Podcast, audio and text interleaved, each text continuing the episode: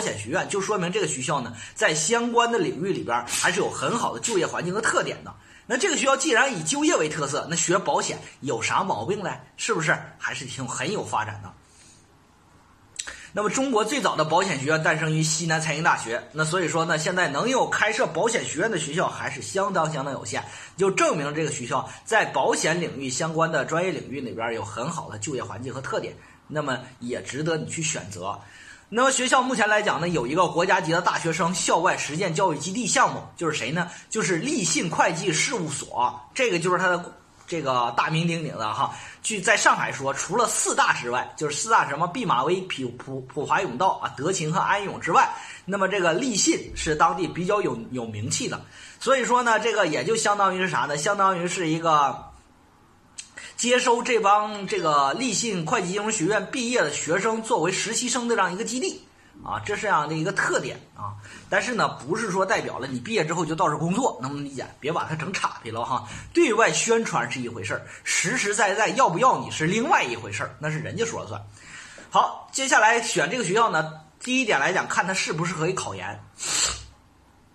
这个学校呢，是不是考研？有两个方面，费老师讲过。第一个，看他有没有啥呢？保研资格。因为考研升学有两块，一块是保研，一块是自己愣考。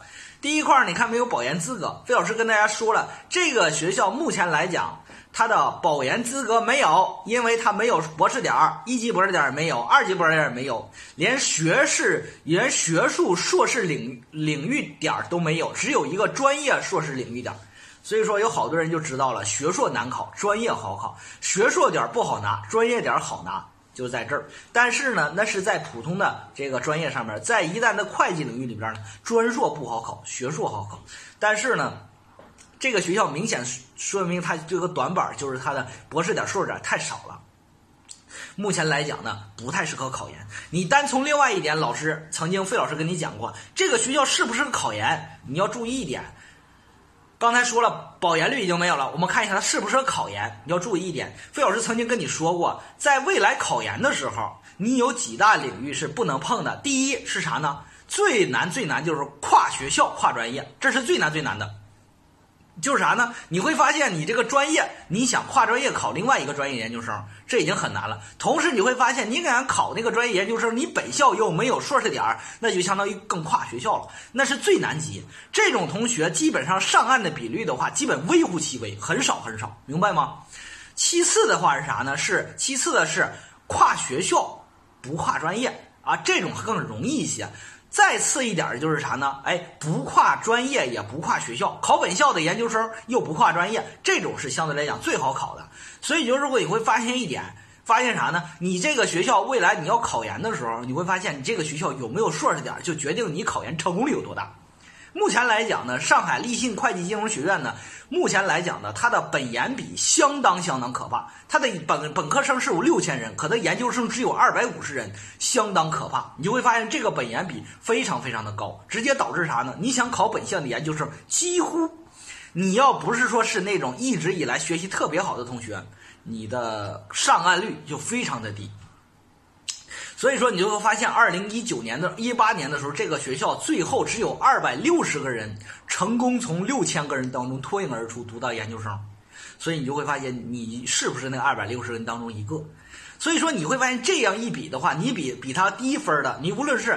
中国海洋大学，还是大连理工，还是宁波大学，还是南昌大学，还是广西大学，这种学校的升学率都有百分之三十多以上。就是你只要不吃傻呆捏，上了学之后呢，认真学，最后你会发现轻轻松松就读了个研。相比来讲，这个学校你还值不值得选？就是你要注意了，是不是？第二一点的话，就是这个学校我们说完考研之后，再说说它的升就业。这个学校的最大特点。注意了，最大特点，最大特点就是它的就业。这个学校的就业还是相当值得我们去称赞的啊！本科就业率还能可以保障到百分之九十五以上，研究生能保证百分之百的就业率。而且百分之七十左右的同学都留在了上海工作，就是跟上海签的是就业协议。但是这个学校相对来讲，由于层次低，所以就导致这个学校在就业的时候呢，这个就业的企业相对来讲，上次我讲的那上海理工，他俩就差了有不是一点半点儿啊。上海理工上次给大家讲这个学校的就业率，国有企业当中、大型企业当中占到百分之四十四，可是这个学校的就业率当中呢？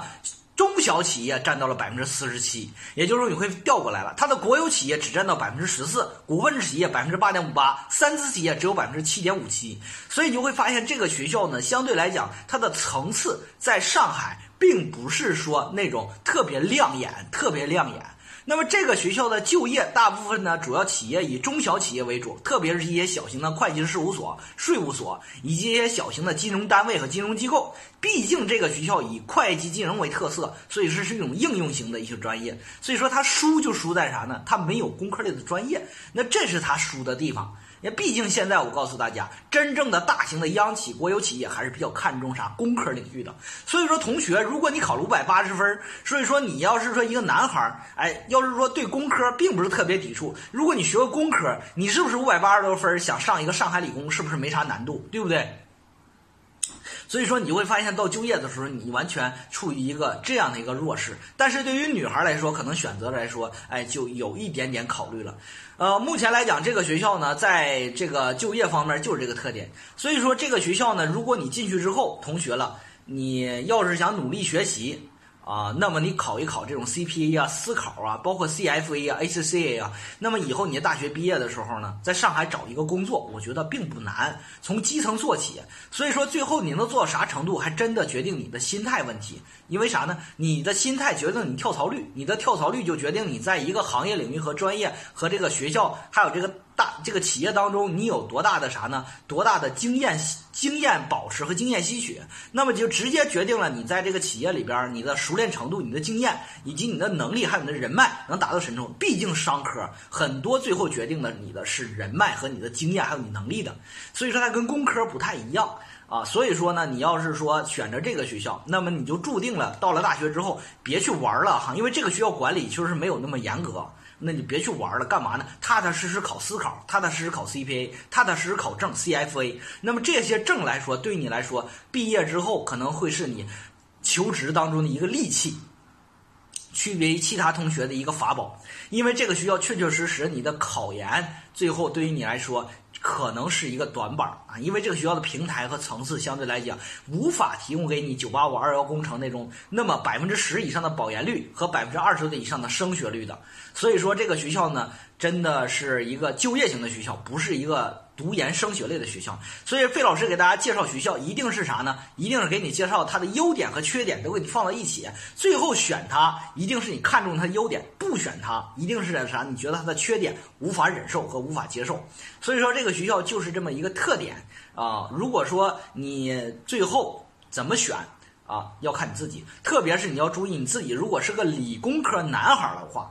你选它，我觉得呢，有点没道理，对吧？因为你的五百八十的分数，因为这个学校的理科收的五百八十，五百八十的分数，无无无，无论是合肥工业大学的宣城，还是大连理工的盘锦，还是宁波大学、南昌大学，还是啥呢？中国海洋大学，还有浙江理工大学，在杭州那个，相对来讲的工科都比他要好太多，那你选他就没道理。啊，如果是理工科女孩来说，想奔着经管去，奔着金融会计去，那么这个学校在一本招生的专业真的是会计、金融和资产评估都是好专业，那你选它也是有道理。但是呢，如果这个女孩又想奔着考研去，那你又得权衡权衡。这个时候，因为后边还有一些好学校，你比如说浙江工商大学，对不对？你也完全可以选到这种专业。但是呢？